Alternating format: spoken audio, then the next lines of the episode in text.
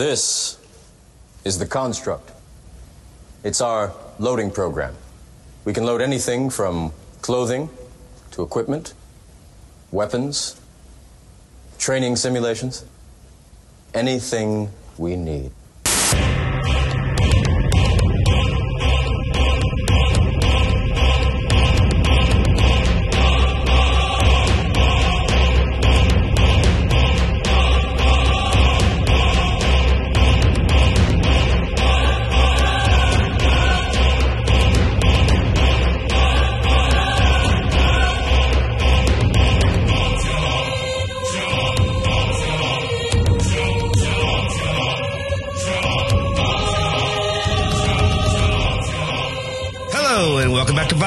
Vox Popcast, the weekly pseudo academic roundtable of pop culture analysis with drinking and swearing. My name is Christopher Maverick, but you can call me Mav, and I am once again here with my co-host Katya Gorecki. How's it going, Katya? You actually pronounced my name correctly, I think, for the I- first time. Do you want me to say it wrong? sir. Katya. No. Nope. I'm trying. I know we've talked about this before. I know you just have a thing. It's fine. It's fine. It's an accent problem. I'm, you know, I I think it's horrible that you are am- disparaging am- the people, the fine people of Cuyahoga County and Cleveland. you know, I appreciate that you're you're working on your Russian pronunciation. You know, I I honor this. I think it's great. I, Uh, have, I have three degrees in English and I can't say words. I mean, to be fair, I work at a university, and most of my colleagues, like my entire career, have not been able to pronounce my name, which is odd because I don't think it's that hard of a name to pronounce. But you never know. My, name- anyway, my name's one syllable and three letters. That's I, I think. As long as you know, as long as we don't get into like people calling me cat, we're good. I actually have people. who- People who do sometimes pronounce my name wrong. They'll say Mave, which I'm like, why? Where does that even? Um, my niece used to say mauve with a, and I'm like, really? Interesting. I don't Interesting. But anyway, um, now we're a weird conversation about names. That's not how we usually start the show. Anyway, what are we talking about today? This is your topic. Uh, basically, I wanted an excuse to talk about what I've been doing in VR. So recently, um, I was very lucky in that my employer decided I needed to have an Oculus headset. I want um, to work to- there. Yeah, I mean to be fair, it's on the company account, so I can't buy anything. So I'm I'm very limited to what's freely available. Also, Oculus is not my favorite company because it's Facebook, and Facebook security slash general use of data is a thing I have feels about. Um, which we'll talk if, about later. what if they would like to sponsor us? They're welcome to. Right? Just saying. Ugh. I'm willing to sell my soul. I'm very poor. There's a pandemic going on. okay, fair. You might be. We'll have to have a conversation about that in the in the distant future uh, when this podcast is monetized. Uh, but basically, I we've been testing out various like virtual reality like co-working platforms and like event spaces specifically to combat work what I would call like workplace ennui.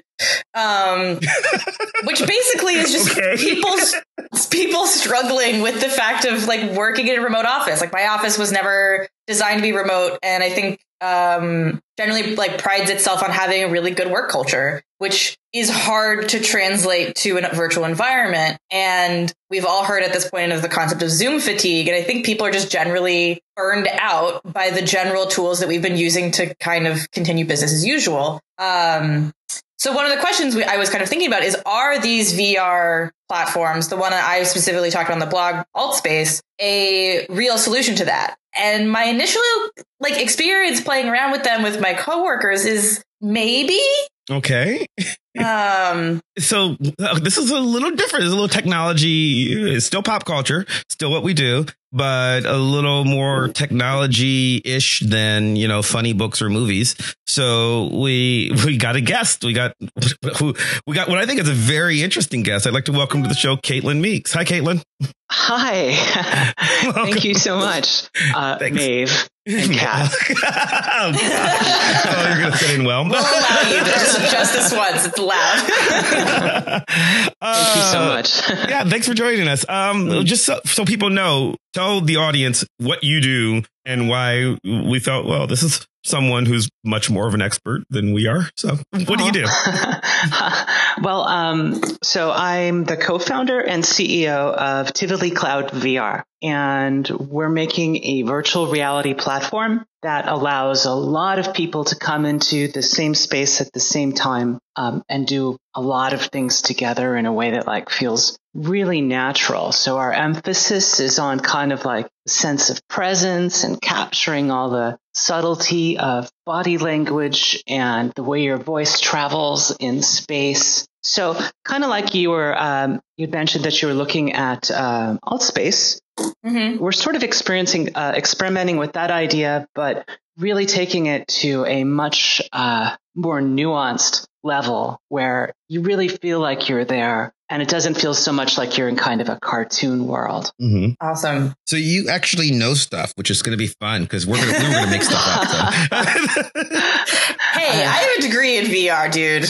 I know, I know. um, no, I think. Well, and actually, I was I was playing around with uh Tivoli, like the Tivoli Cloud like platform a little bit, mm-hmm. and I do think it's an it's it's an interesting one on a couple of levels. So one of the things that I think is really interesting, which I don't think is true of a lot of similar platforms that I've seen, is yours is uh completely open. Like people can mm-hmm. add their own assets to it. Is that correct? Yeah, yeah.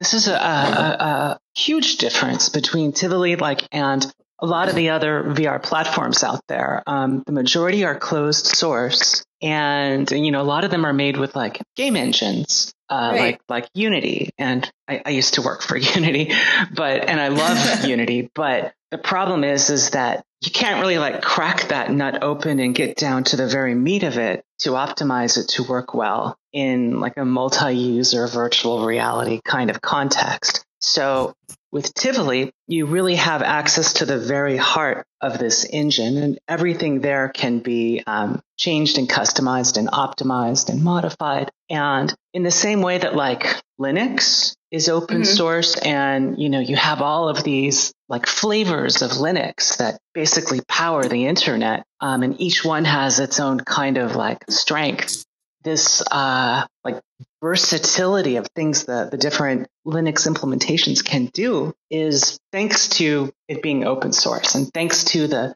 contributions of all of these passionate and brainy people who really like either for money or for love put or both put their hearts into making it better. So we really feel that for something that isn't just like a novelty that you play today, instead of, you know, making a little kind of a chat game, we want sure. this to be something that people are using five years and 10 years down the road with continuity so that it grows and becomes something way cooler than it even is now. And this is the way out of that trap. You know, this is open source is the way to grow. So I think that kind of connects back to something I've been thinking about this episode. So for those folks who check out the the uh, blog, one of the things I highlighted is sort of this like what tools are good for what, especially when you're trying to like build human connection and something that feels. I mean, I think Caitlin you use that word like what something that feels natural. Hmm. Um, because Zoom is really useful as a tool for certain like workspace things, but Zoom doesn't feel natural. And there's yeah. a lot of like emerging psychological research or at least speculation that suggests that part of why we feel burned out and frankly like exhausted and kind of cranky after a day of Zoom calls is because those interactions aren't natural. Like we're not used to staring at a like one-on-one close-up photo, basically moving photo of our coworkers, let alone the video footage of ourselves. Like I know one of the suggestions is always to turn off your own video camera. Mm-hmm. Uh, so I'm wondering if so so basically one of the things that at least in my experience, I think VR, these like embodied, which I mean by embodied, I mean like you can have an avatar that can move around space rather than just like a static, more static image. Uh, if the reason that feels more okay is that sense that, that increased sense of naturalness and then b what do we actually mean when something feels natural or normal mm-hmm. um because I think that, I mean, one of the things I think about is a lot we've talked about in previous shows is like when we're talking about naturalness in a platform or like what feels normal, quote unquote, is like, does that seem, Caitlin, like an appropriate way to think about it? Like, are, should, I guess basically the question is, should we be trying to replicate what feels like everyday lived experience or should we be trying to find something different in VR or any Yeah. other kind of remote, like remote or virtual experience? Well, you know, like um, the same way we kind of like breathe air and, and look at things around us, and that feels natural. Like we similarly have like a natural way that we talk to other people. And, you know, like talking to you guys over here over, over voice, I can't see you, but through hearing you, you know, I can hear your laughs, I can hear doubt, I can hear all of these different sort of like textures about your intent Mhm. and um and that's where there's like kind of a subtlety and that's where there's there's nature and if i could see you and if i could see your hands moving and um you know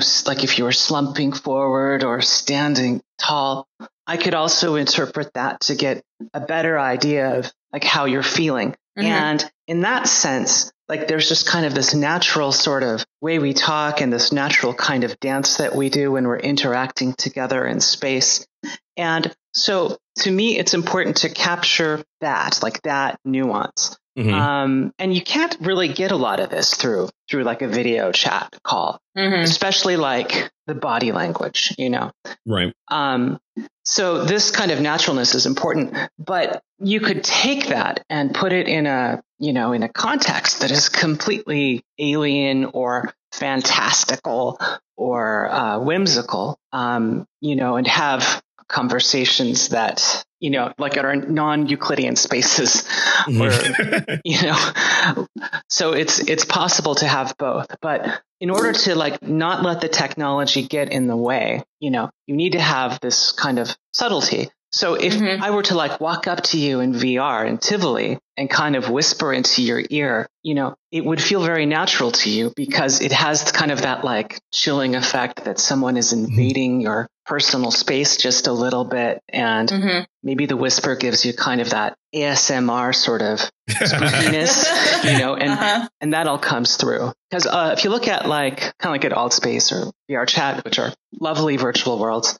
Mhm. the audio tends to just kind of be full full blast. Mhm. Yeah. And it's like you're listening to the radio or something, and everyone's like a CB radio, you know. Yes. Yeah. Um, with Tivoli, it's it's very nuanced. Um, so you know, you could be at a dance floor and the music is pulsing when you're on the floor, but then you step off to the corner with someone and have a, a quiet conversation. Mhm. Um, so that's sort of like nature. Like that just makes such a massive difference because people are the most important content, you know. Mhm. Mhm. There are- Um, Well, and it's and it's functional too. I mean, if we like. I mean, one of the things I found really intriguing about Altspace is like you could only, which sounds like it's even more true of, of Tivoli, is that like when we were having large group gatherings, you could only really hear the people that were like immediately around you in that virtual space. You weren't Mhm. hearing people that were twenty feet away, which is different from like a Zoom call because that's one of the things we've had is like how do you transition, say like you know the office happy hour or Mhm. like a communal gathering to VR because one of the because because that's kind of why we were looking at at all these event platforms because an office social call on Zoom is is not only not very social, it's in some cases very exhausting Yeah. because you feel like you constantly are battling to talk when there's 35 people in the room. in a way that you don't in real so in in a real life Right. conversation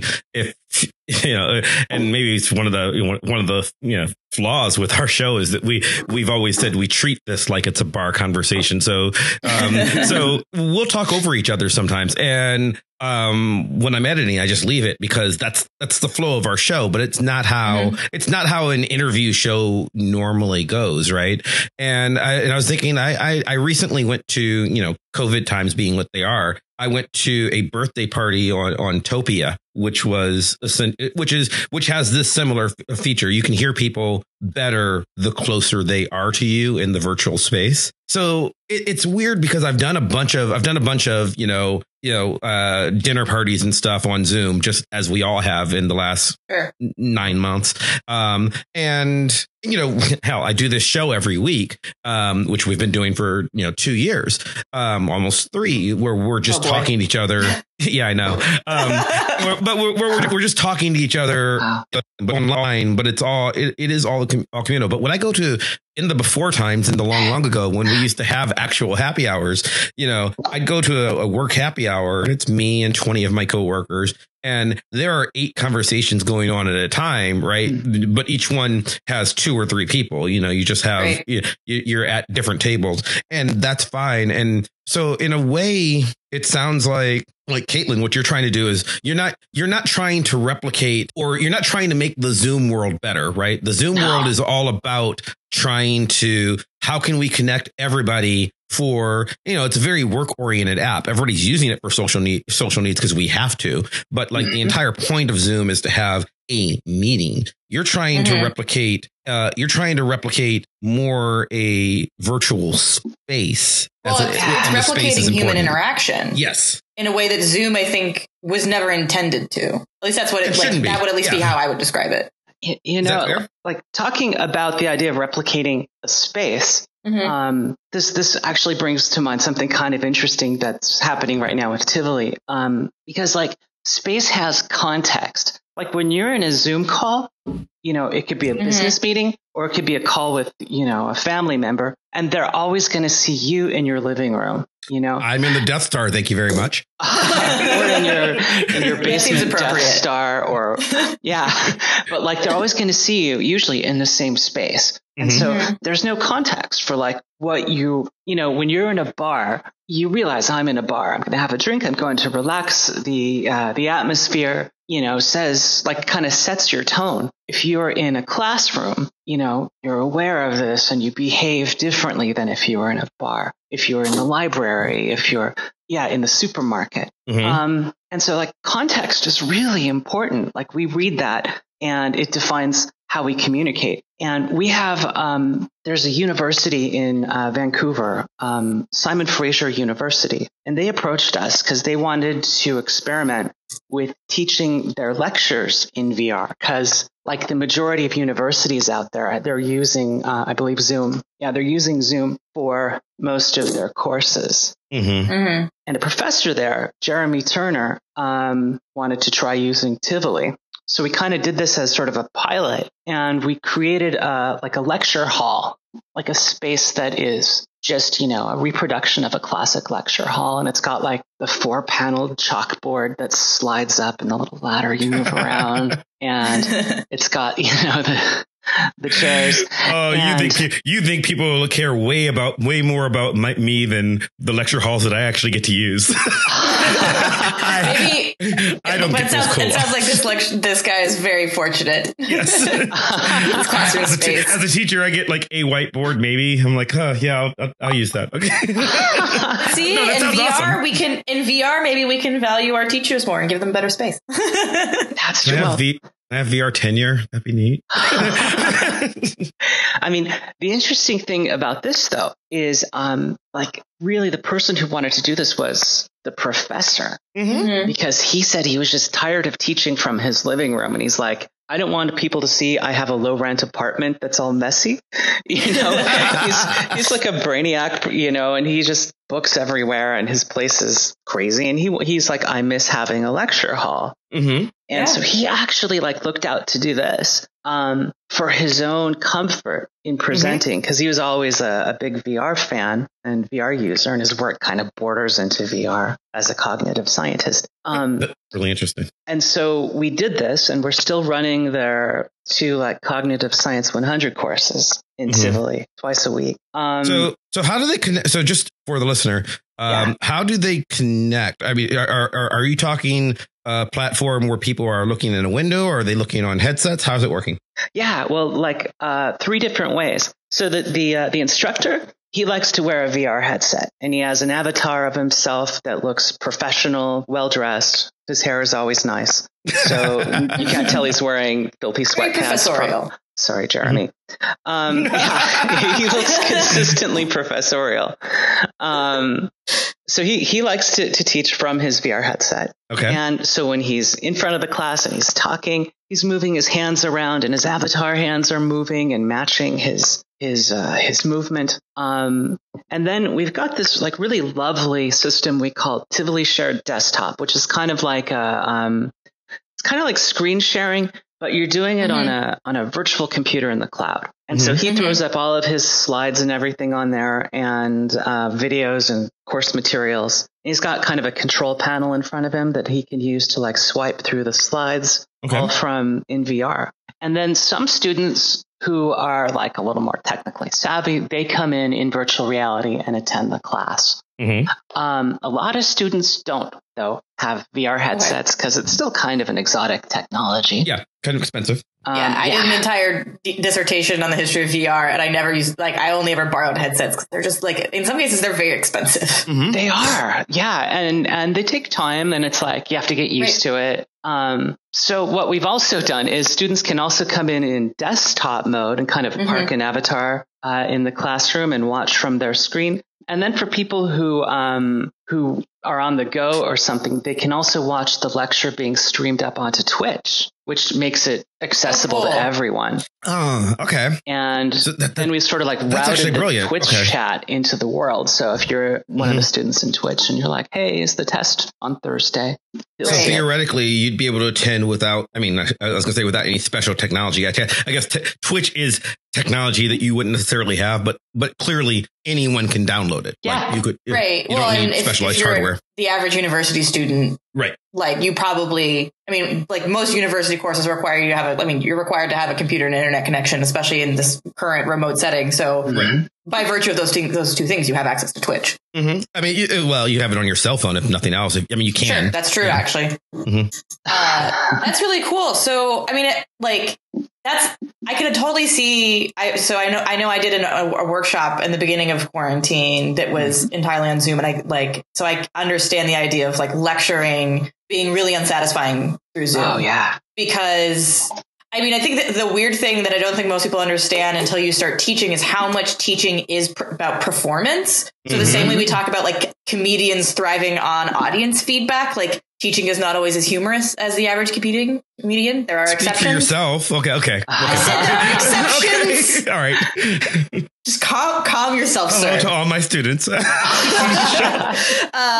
also, if you're one of the students, please let us know. I just want to know if Mav's students actually listen to this. I'm just morbidly curious. We have, uh, we've had my students on this show before. I know, but did they listen to it beforehand? I don't know. I, I don't. I don't know. Anyway, uh, but like audience feedback is audience feedback is really important. So like, yes. and also just like lecturing for me, it was always like a very embodied experience. Like mm-hmm. Teaching, like teaching in a seated position for me is completely unnatural, and I'm someone who gesticulates wildly. I have accidentally hit, thankfully not a student, but a, a, a teaching a, a coworker. not hard, but I just gestured very widely and then smacked them in the face, um, which my students found very delightful. And I'm sure somewhere someone has posted it to make fun of te- teaching faculty. um, but see, I could, but I could do that in VR. Whereas Zoom, I can't. I can't do that. But I'm also wondering, like, especially for the students who are able to join either through desktop or VR, where they have an avatar, like, mm-hmm. is is there an approximation of that kind of like audience feedback? in this yeah. in this instructor's experience? Well, this is the thing, and um, Dr. Turner himself has said this is one of the things he really loves is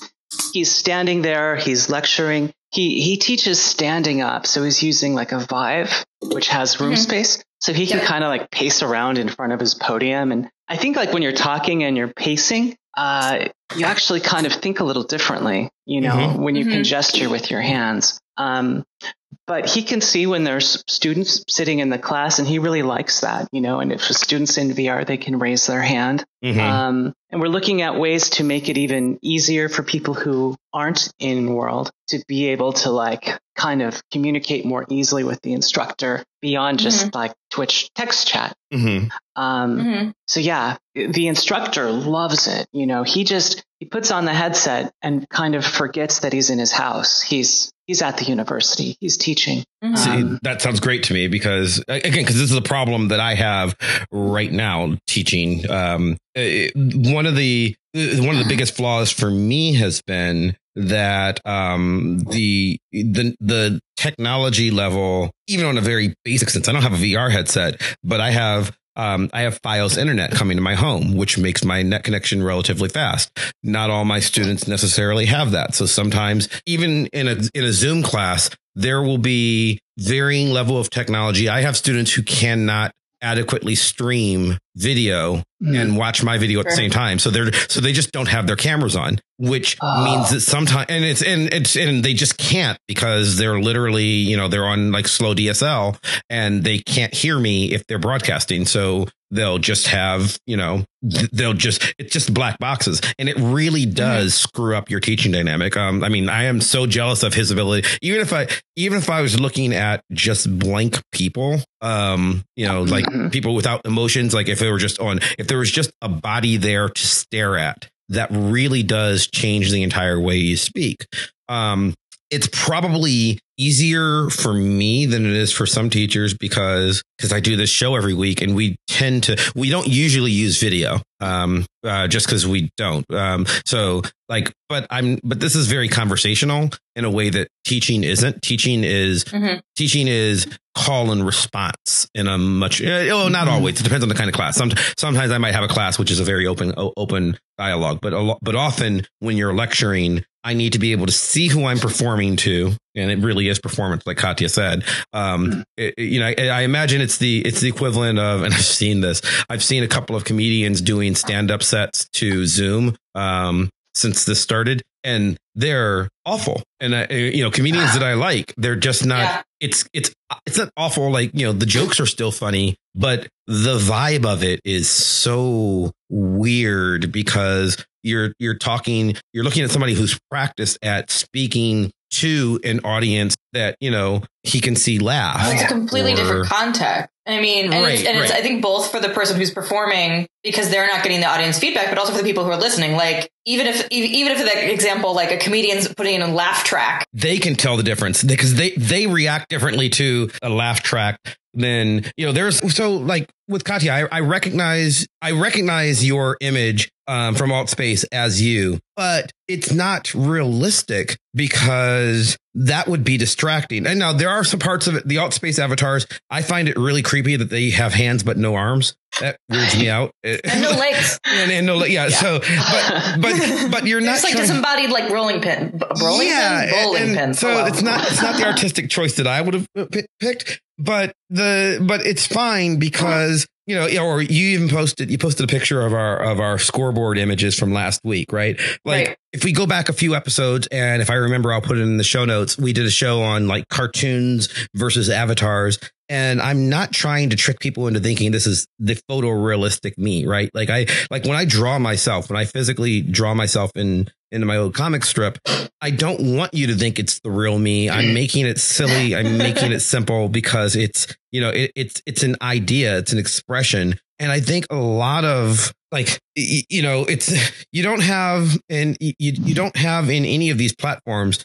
If we went full photorealism, we'd hit, we'd hit an uncanny valley issue. We're not looking for that. We're looking for the fun aspect, kind of, you know, you're looking for something that's expressive and it's Yeah. different. Yeah. It's the fun aspect. And I think it's also, and this is why I think the idea of realism and I, I use the, I use the word real and realism all the time in my research, always, almost always in air quotes, because what real means to people is vastly Mhm. different depending on cultural context, basic, um, and all kinds of things. And I think like what we're talking about in this case is realism in this sense doesn't mean, by which I mean realism in the sense of what feels meaningful about an experience Yeah. has nothing to do with how much it's replicating, you know, IRL kind of interaction. That's It's- so true. Yeah. Right. It's like, how is the experience I'm having in this virtual context replicating what I want out of this experience Mhm. socially, artistically, um, or what have you? So it's, you know, I think, I mean, I think one of my frustrations, I remember building that avatar and it was just like, I, I find like avatar recreation, uh, or like, like design interfaces really fascinating in like video games and in, uh, and in, in platforms like this because it's, I almost always find it a frustrating experience for different reasons. Cause on the one hand, this was frustrating because it was like, and one of my coworkers commented on this and he basically said like all the body types look the same. He's like, I can't make Mhm. a character that looks like me. And so there, there's a representation aspect, also like skin tone colors and all that other stuff. I know like, which Mhm. comes up in every video game that they're not very realistic, especially when you Mhm. get to the not white people in a lot of contexts. Mm. Um, and that frustration being like, I can't represent my identity, not necessarily like to be realistic and true to my current self. Like actually the, the, the avatar you're talking about, Mav, I remember mentioning to my coworkers, is this is what I look like pre-pandemic? Because it's the haircut I almost always have, but I haven't had my haircut since March. Right, right. And so in my mind, this is what I look like, which was a really interesting experience for my coworkers because so I started my job remotely. They've never actually met me. Yeah. Um, and so the the thing, the person that they see on Zoom every day, and this avatar, in some ways, like if you if you put them together, that's probably the closest, least visual representation to what I would look like during. I think, like we always recall to them as the long before times, which I think is, like, and I think that's an interesting practice. Is it's sort of like what we we what what it means to be who we look like or be who we are when we have full control. Well, it's also there's a weird performative thing. My my Sure. icon, my icons, my avatars, um, whether I'm drawing myself with just a pencil or even again looking at the scoreboard uh, thing with the with the little emoji s's from last week. Um, my my my pictures of myself have a very specific goatee, a goatee Mhm. that I've that I've had not had since like March because shaving was a thing for the before times. You know, so so, so like I don't shave anywhere near as regularly as I used to because even even the once a week that I teach in person because I've got like a you know like weird hybrid type stuff that I have to do like I'm wearing a mask now so like the so I've got I've got no- way more yeah. beard than I normally have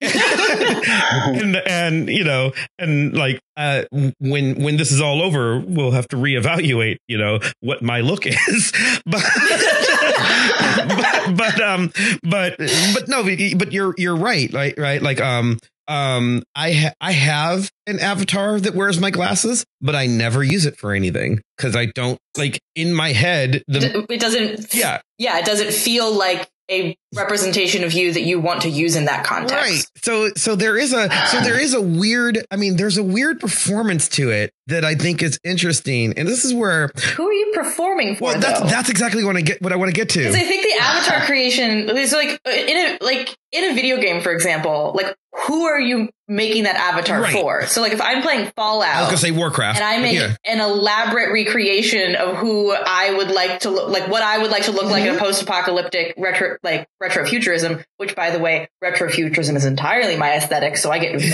deep into this. I basically want to live in Blade Runner with less Mhm. fascism uh, and pollution and just basically the Blade Runner aesthetic without the gross stuff. Can we, as a reminder to listeners, eugenics bad. Uh, eugenics bad. Sorry, that's one of our. We have a, we have several running jokes. Caitlin, eugenics bad is. Uh, I like we need to that. I- I want a eugenics bad Uh, t-shirt. I'm going to agree with you on that point. Yeah. I, you know, it's it's one of those things. Especially, like, I wonder what people's reactions would be if I walk around in the world with a eugenics bad T-shirt. I just want to know as a social experiment. I, I, Anyway, like I think the avatar creation, because I think we think of as an avatar, like we're trained to think of an avatar in social media context as a thing you use to identify yourself Mhm. with other people. But I think actually what's more important is your, I like your avatar. I think is more importantly performance Right, well, for yourself. Caitlin, you mentioned that professor, right? because when you're You, making you it, mentioned a professor, and you said Yeah, his hair right, is always exactly. perfect, right? Like if I like if I'm doing if I That's if I start using your platform for teaching, I'm going to ha- I'm going to have Uh-huh. just because like I know exactly what I do. I would I would put my glasses on, and I would also because I want to be professor. I you know I'd probably add gray temples, which I do not have, but you know, and oh. and elbow patches on my jacket. patches at the Absolutely, because that's what professors look like, and that's, and that's who I want to be. But uh, This but is like so funny.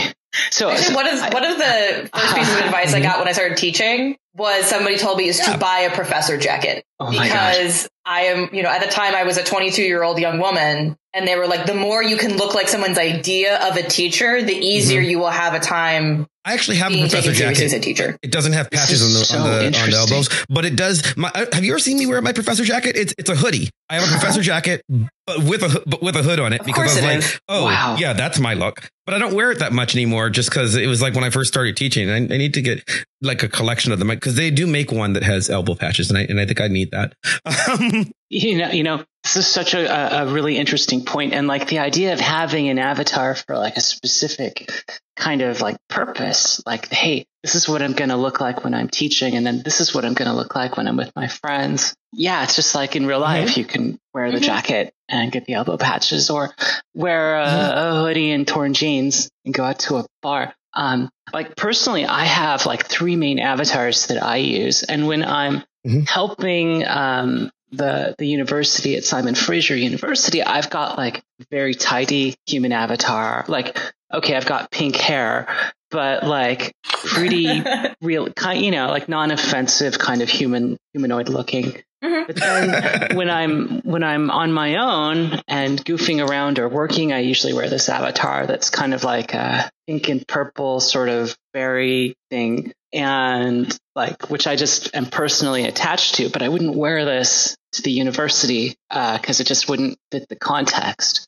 Mm-hmm. I like how you say wearing the avatar. That is a, that is a perfect way yeah, of saying it. It's like an outfit. And then, but this is the this is the funniest thing is I've got a goose avatar, just like uh, I was inspired by this this game called Untitled Goose Game, which is yeah. out there where you you basically in this game you play a goose and you run around and just be awful mm-hmm. and like harass people and you know you know how geese can be they're very right. stubborn and aggressive but at the same time you're like what are you doing? Why are you mm-hmm. coming at me?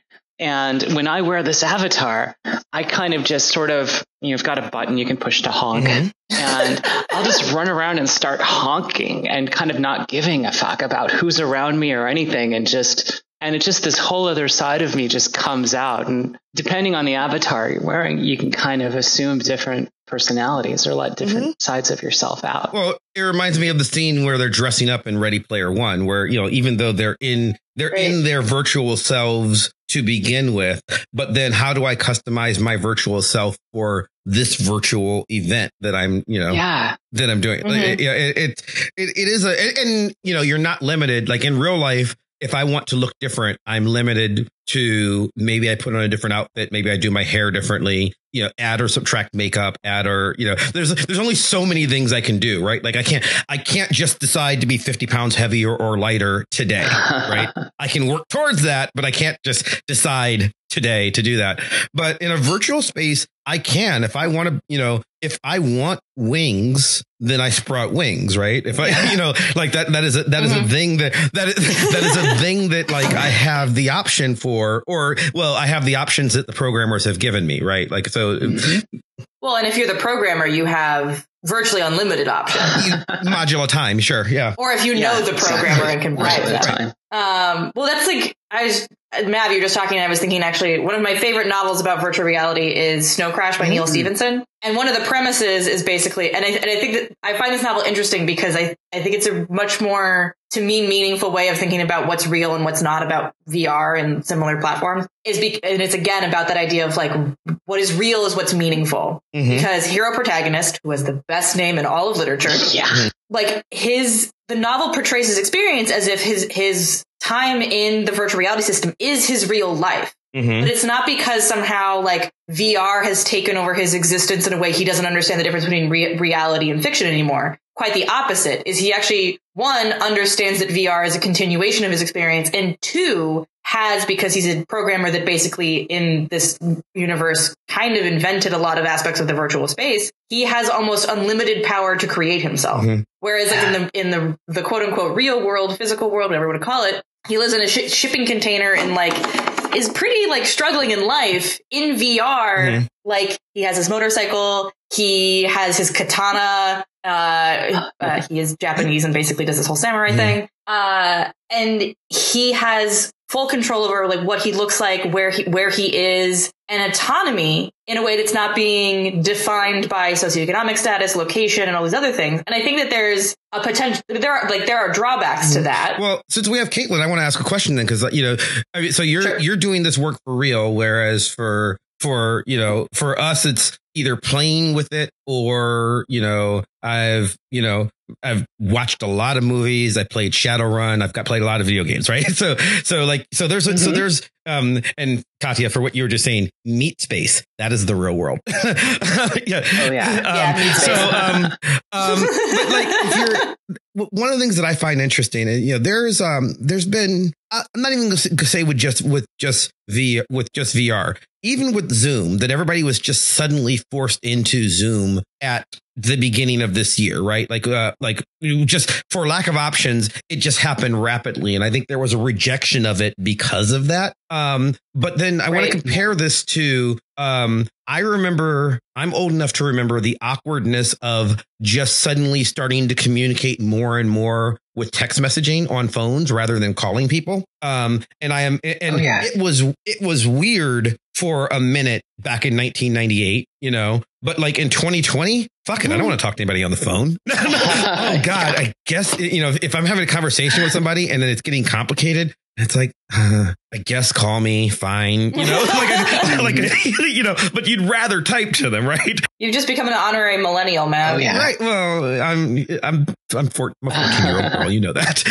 Um, It's okay. I've been a 16 year old boy since I was born. So Right. So, um, but like the, the same thing, I imagine if I were 120, I'd feel this way about the change to suddenly using telephones at all, right? Like from what, what do you mean telephone? I why- mm-hmm. I can just go next door and talk to the person, right? Like I like there's weirdness of it, and then I think about now this is where a way in which I'm not. You, know, you said millennial. I mean, I'm basically a, I'm I'm basically a Zoomer, but but one of the ways in which I'm not is I am I am not the kind of person who can have like I know people who have literally started dating and eventually gotten married because they met on wow you know? Like like like they don't like people have relationships that entirely form over virtual avatars. Now this was in a video game Yeah. setting like but but i know people who've done that right? Or fortnite or or whatever the video game mm-hmm. du jour is of that day where there are you know where people can form entire relationships through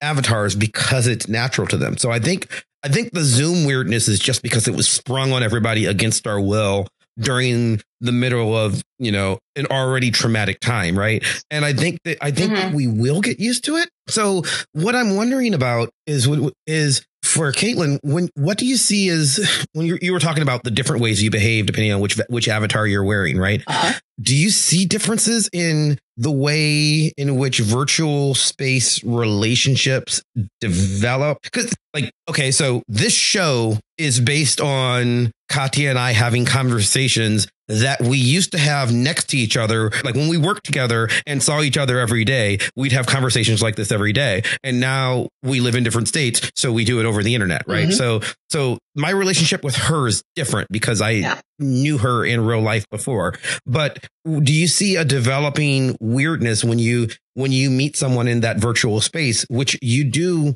I I mean, people are going to say it's constructed but it's constructed anyway right because like it's not like it's not like Katya ever saw me in my pajamas just crawling out of bed you saw me at work the way that I decided to look when I went to work Yeah. Well, it's like it's also like Right. newsflash, as we talk on the show all the time. Everything about your experience is constructed, whether by accident or by so intention. if you're having this weird constructed world where Oh, where wow. you know where Yeah. hi i you know i'm I, just met my new friend caitlin and for some reason she has a halo at all times you know because and, and angel wings right and pink hair and i don't know if you really have pink hair i know nothing about you in real space but does real space matter Mm-hmm. if virtual space is the important bit This, ah, uh, this is such a great question. I'm really glad you brought this up. In fact, I was kind of hoping you'd go there because um, this is perfect. So, so you know, like you were saying about how text messaging was alien for you know like Gen Xers when it first emerged. Like I can totally relate because this isn't a natural way to communicate.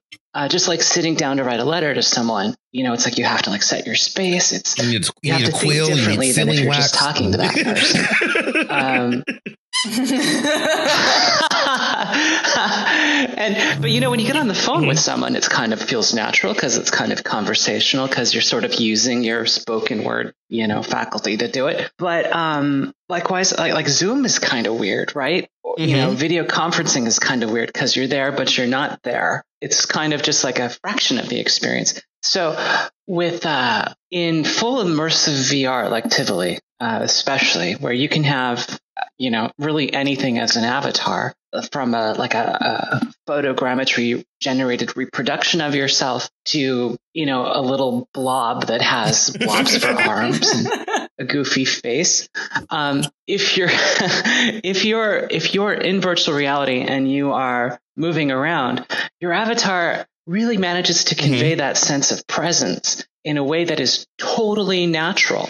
So um so regardless of what you're wearing or how you look like the way you talk and the way you move all comes through Um, and so my uh, my co-founder Maki, she's an incredible programmer. We had been working together and uh, meeting mostly in VR because she's in the Canary Islands uh, where I am now, and I was in San Francisco where I'm from. And so we spent, you know, hundreds, thousands of hours together in VR as our avatars. Mm-hmm. And we really kind of eat the dog food and use the technology we're developing. Mm-hmm. And when she flew out to San Francisco last year, you know, and we met in person for the first time and we gave each other a big hug, I'm like, you are exactly like your avatar. I mean, you don't look like your avatar necessarily. Wait a minute, you're not green. But, you know, I was led to be. Right. I was led to believe you were a green person. but like, I'm like, yeah, I know this person. I, I know all of her mannerisms. I, you know, and she was, it was the same thing for her. And we're like completely mm-hmm. at ease because we have met each other spatially. And so that combination of voice for that naturalness you might get from a mm-hmm. phone call or like we kind of feel like we're sitting around a bar right now, coupled with that same natural body language in 3D mm-hmm. space, it just works regardless of how you look and it's the most amazing so you thing. think there's so there's an I, what i hear you say is there's an essence to the person that that enters the performance separate from the visual right yeah. like again i mean i'm making jokes about you know green or if, if i decide i want to i, I want to show up on your platform as a dragon, I can just be a dragon, right? Oh, there's still there's still mm-hmm. an essential mavness about that character that Tivoli can't. I mean, I guess if I'm a good actor and I and I want to, you know, catfish somebody, I probably could. But like, assuming I'm trying to be myself, then it comes through even through. if I'm a dragon. Okay. Okay. So yeah. this is a, this is a future experiment. Mav, you right. show up in VR as a dragon, and we can't know who you are, and then to figure out which dragon is Mav. yeah, there's six there's six dragons, and it's like a you know which one's the real Mav. I have a feeling it's going to be red and black, and or red and purple. Damn it! generally, gen- generally very chatty and loud. Uh, that, that, would be my at least initial assessment. Yeah.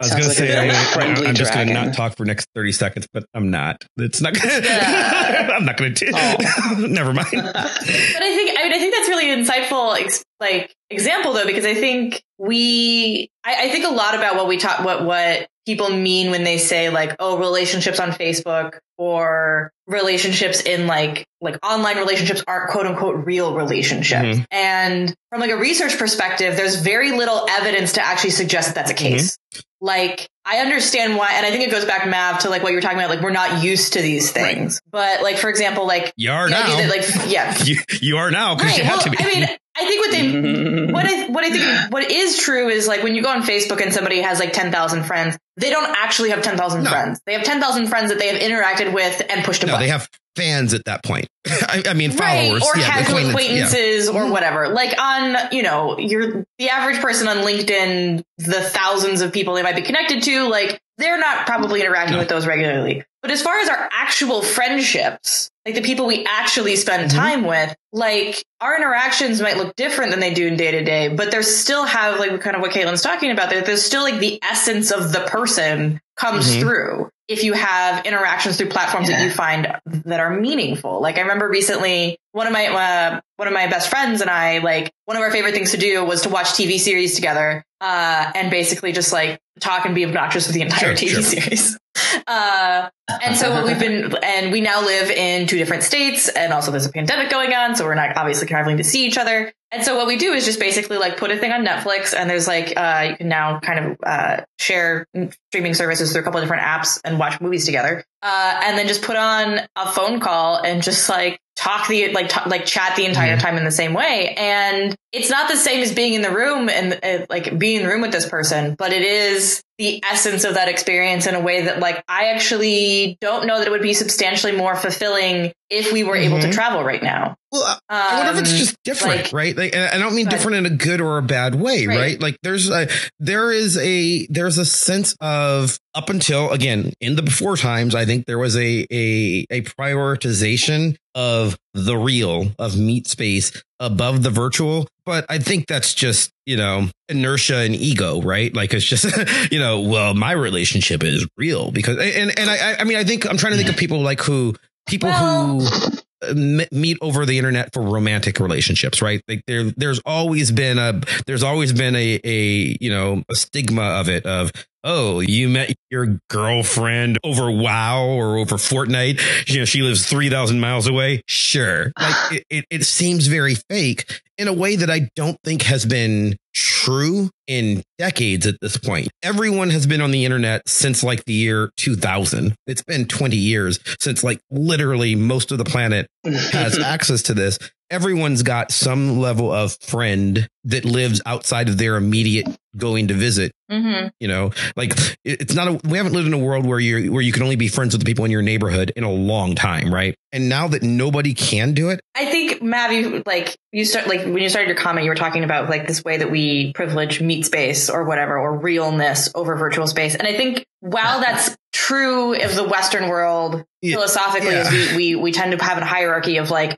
real, quote unquote, whatever that means to us, is better than virtual. Mm-hmm. That's not actually true in practice. Like we talk about that, but we don't actually live it. So like, for example, like uh, the scholar Tim, uh, Timothy Welsh talks about mm-hmm. this as mixed mm-hmm. realism. Is that actually this whole mm-hmm. like separation between real and virtual kind of bullshit? Right. We say that. like actually like everything you're doing on a daily basis in the you know 21st century involves real things and virtual things. And I think the example he gives that I find the most compelling because I don't think I recognized it until I thought about it is banking, which is really mundane. But in the 21st century, you literally cannot experience banking in an mm-hmm. entirely analog fashion. It's predicated on the idea that you uh-huh. have virtual aspects of that experience. So whether that's like, even if it's just you don't have the apps or you don't log in and manage your bank account, you're probably still going to an ATM. That's, that's an interacting with a virtual interface. That's interacting with something that is not in so-called meat space. Um, oh, banks do have real buildings still, don't and, they? And even oh, our like, would ever go to one. Right. Well, that's the thing is it's like even the most, I think what we would think of as the most non-virtual, non-digital yeah. part of that experience is like, oh, I'm physically going to the bank to get money. It's like, you're probably not going up to the teller. And even if you're getting money from the teller, she's moving your money around in your bank account through a virtual system. Like money itself at this point is virtual. Mm-hmm. It exists as a bunch of zeros and ones in a system telling you how much money you, you have. Most money on the planet that we quote unquote have doesn't actually exist. There is not enough print. I haven't been to an ATM in like two years.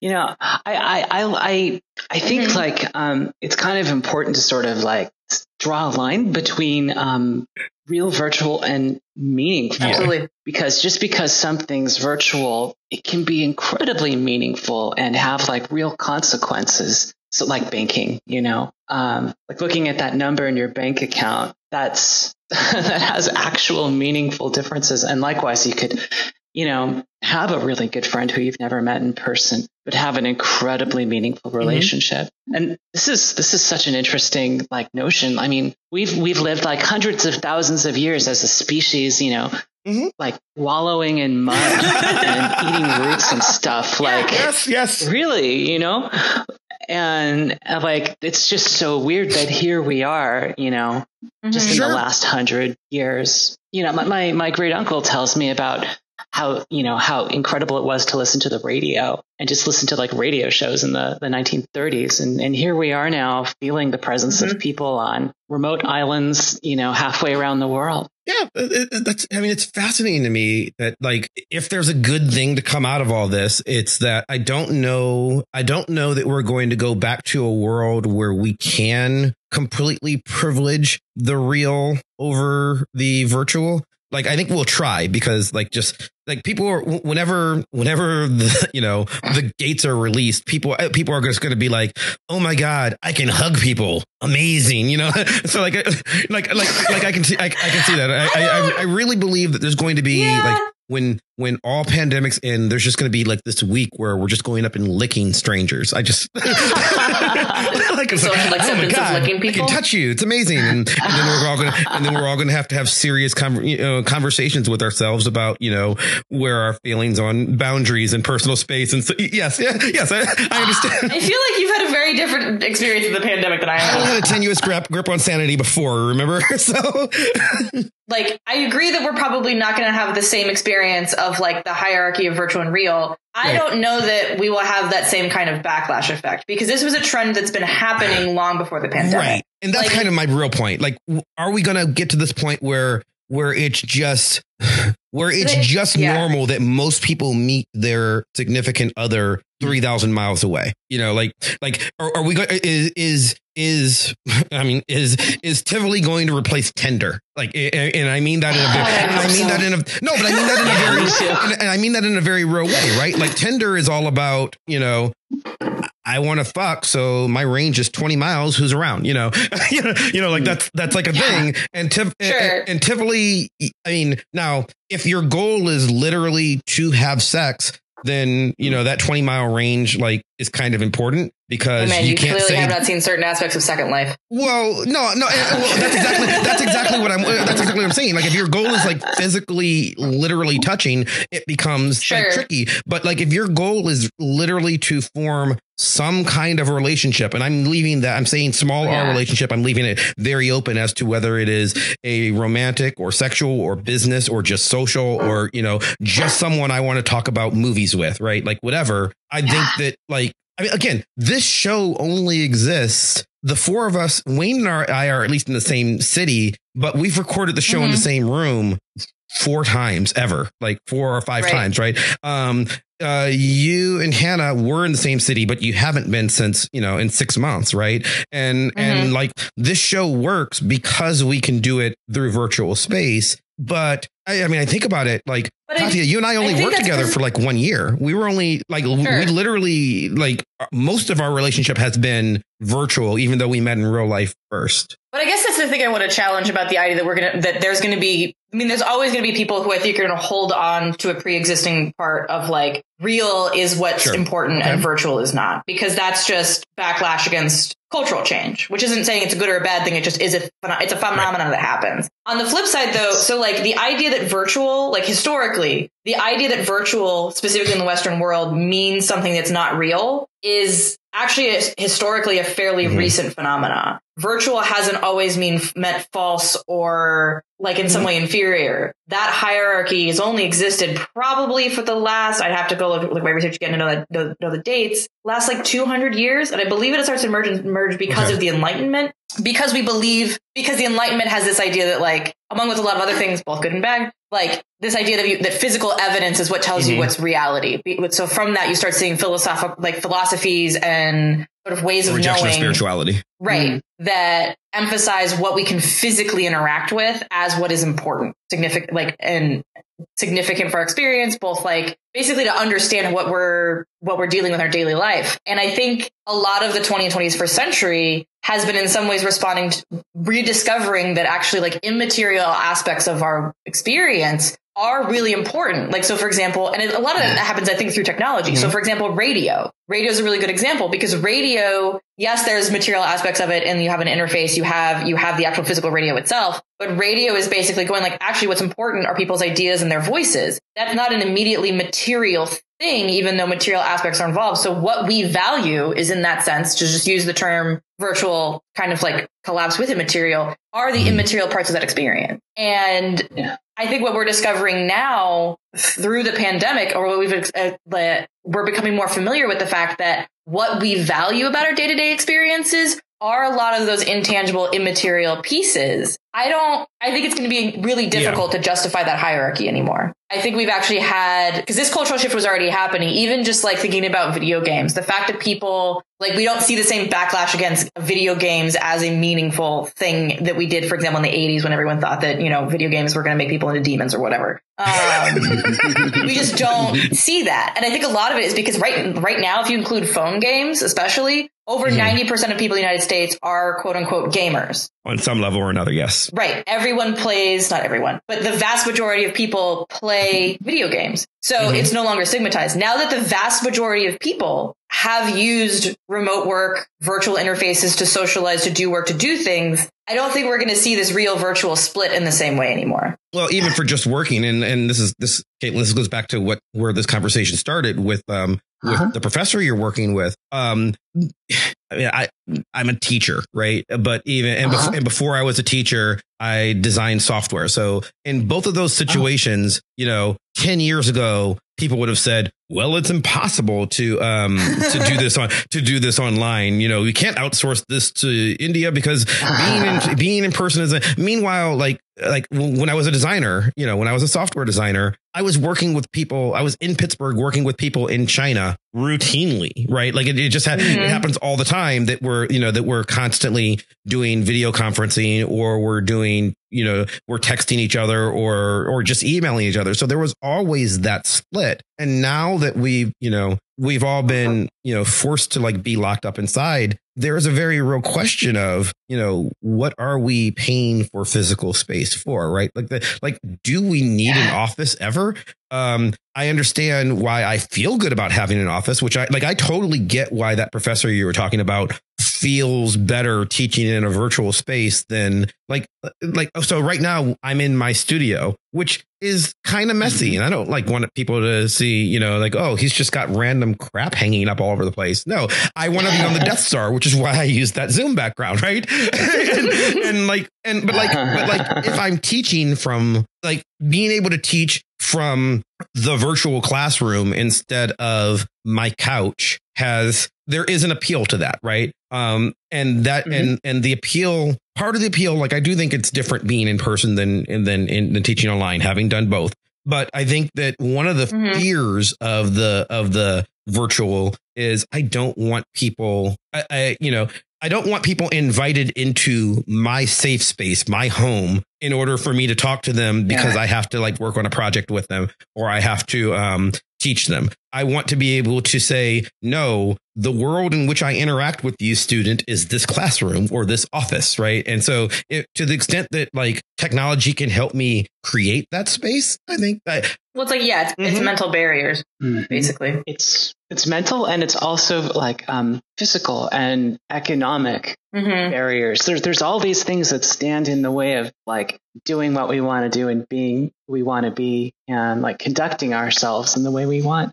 And it could be like bodily, it could be geographical, like you're stuck in a location, or you know, like maybe you're in a wheelchair, maybe you've got incredibly low self esteem and high social anxiety, or it could be a number of, of, of things that are like constraints that might hold hold someone back um, in the real world, you know. And by kind of lifting that, it just opens up so much more possibility, and I think can make life a lot better. Um, so, you know, maybe there's kind of a blessing in disguise um, here with you know humanity currently like switching mm-hmm. to you know virtual modes of of being together um, because you know maybe we'll be able to figure out that this is in some ways more real. Like that entirely makes sense. I think like and i think this is what i was trying to get at earlier is that like i i i don't foresee a world in which most people because there's always people who are not you know I, I, understand that there are always people who like are not into digital experiences. I get that. Everyone you know has different levels of comfort and i think especially like for people who are i've at least observed and mm-hmm. that people who spend a lot of time for example like on twitch streams before or like other forms of like digital interactions have had an easier time i think transitioning to remote just because it's like we're used to it um, mm-hmm.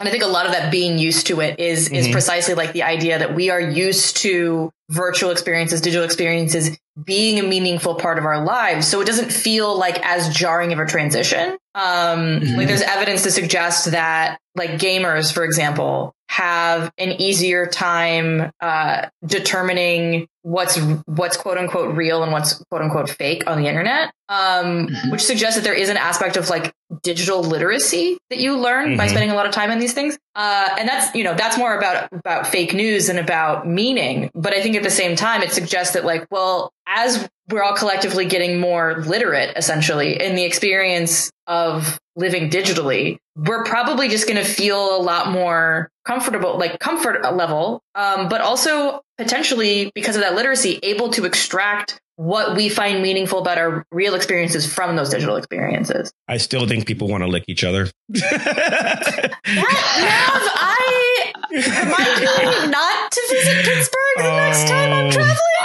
So we resolve nothing, or we have. I don't know. Other than maybe keep a that social distancing might apply to Mav. Just lick other people's COVID. content for the show. Uh, consent, my dude. about consent? How about we do that? I'm very big on. I'm. That was my my entire point was that there's going to be was that I think that there's going to be a point where people are consenting more just because and again i'm being ridiculous for the show i don't think i don't think people are really going to go lick each other if you know if you are planning on doing that, please don't. Also, eugenics bad. Now, what I what I'm saying it. yeah, you can lick yes. people with consent. Right. That is explicit. Yes. That is the only context what, I, what, I was, acceptable. What I was really what I was really getting at, and I, and I and with the backlash comment is, I do wonder again, like I'm saying licking because I'm being silly, but like I do wonder if there's going to be a point where um, I mean we talked about this we we talked about this a, a few shows shows ago. Uh, Wayne's roommate Marcel, who's been on the show, he he he rented out a movie theater just so we could all go watch movies, and there were twenty of us there. You know, with basically ten different couples in you know each in their own row. So I got to watch a movie this summer with with Wayne and with other friends of mine, and we're you know, but like, are we really watching it together? No, um, because like you're watching it physically together, but apart. Well, right, because in because previously, if I'd gone to the movies with ten or fifteen friends, you know, we'd all be sitting within like within fifteen feet. You know, like we'd be sitting right. in one row.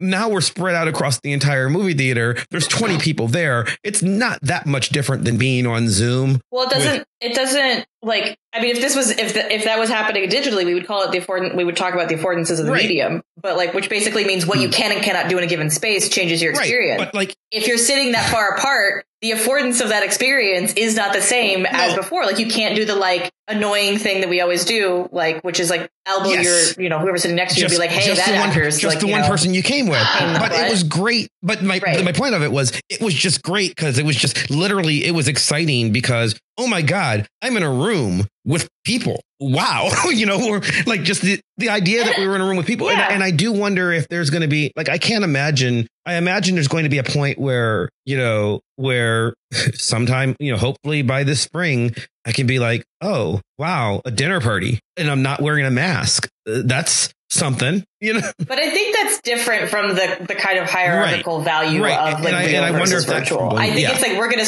I think it's that we're gonna start recognizing both as equally valuable but so. different in a way that I don't think was true, you know, this mm-hmm. time last year. Because and I think the other important thing is there were people this time last year who did understand that. Like I said, like the gamers mm-hmm. and nerds who already have like friends around the world right. that they've never met in real life because nerds are secretly, you know, magical alchemists of experience because code and things are cool, I guess.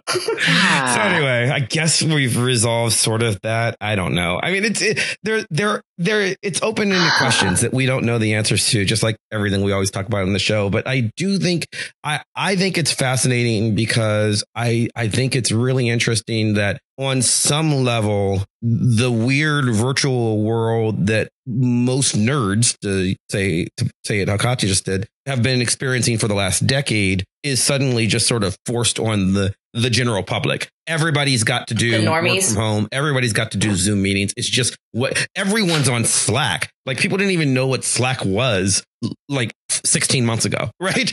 Like, and and now and now and, and look, right. you know, and if you re, if you want to be really cool, you'd be like, yeah, I remember when this was called IRC, you know, but like, nobody, but no one and no one know what you're talking about. But like, it's the sort of thing that I've been doing literally for decades, and now everyone has to do that, right? The same way that everyone uses. So you are you are the hipster of right, quarantine, right? And and well, but, but what's interesting to, what's interesting to me is like now in this world where I don't think Zoom's going away. I don't think Zoom meetings uh, and virtual conversations like that are going away. So is the new cool thing doing you know having a headset and interacting in virtual space that is not just you know boxes on a screen. Like essentially what Caitlin's doing.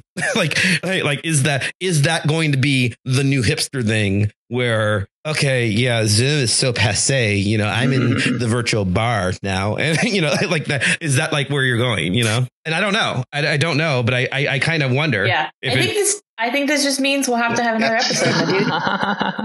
Caitlin, thanks for joining us. This was great. Hey. And new stuff, which is awesome because, you know. You're welcome. Thank you for having me.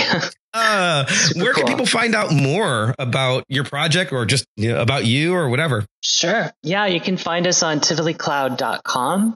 Um, check out our website. You can even download our platform right now if you want to hop in world and mm-hmm. try it. Um, you can also find us on Twitter under Tivoli Those will be linked in the show notes. Yeah. Katya. Uh, as always, you can find me on Instagram and maybe Twitter. Maybe I'll start using Twitter again. I'm not sure. Uh, I have mixed feelings about Twitter, uh, as we have talked about many episodes. Uh, at just that nerd kid, uh, and also just a general plug for hey, the holidays are coming up. Maybe you should not do some internet state travel and save a life because we are still in a pandemic. I know we are all over it, but unfortunately, COVID is not over. No us. licking people. Licking people is a next year thing. Lick, licking people like eugenics is bad unless consensual and you do not have COVID. You're into what you're into. You can find me on Twitter or Facebook or Instagram. All of this took a really weird turn. all the places. Always at Chris Maverick. You can follow the show on all the social medias at Vox Popcast. You can show, follow the show's blog at www.voxpopcast.com where we talk about what we're going to be talking about next week and on future shows. We got some really interesting stuff coming up for the holidays. If you enjoy the show, and we certainly hope you do, please subscribe to us on iTunes or Stitcher or Spotify or wherever the hell else you get podcasts from. And subscribe to us on YouTube. If you like and subscribe to us on YouTube, that will help us be more popular because, you know, the YouTube show's been really fun. Like last week, we had really cool um, digital scoreboard that I designed for the game that we played last week. So please subscribe to us on YouTube because I need us to have more views because things actually get easier when you do. It's weird. Um, um, like and subscribe, hit bells or whatever the hell else they tell people to do. I don't know, Katya, you're the millennial. Say the thing. like, subscribe, and ring the bell. Yes, thank you. Okay, do that. And, and do us a favor. Uh, leave us a five star rating on iTunes, or even better yet, leave us a five star review. If you leave, Leave us a review that says five stars, eugenics bad, don't lick people without consent. That makes us happy. And it's COVID times, people. We need this. I'd like to thank Maximilian of Botmore Music for our epic theme song, building ever so more epically and playing us out. I'd once again like to thank Caitlin for joining us, and we'll see you next time. Goodbye. Bye. Bye. See you later. Oh no. This isn't real. What is real?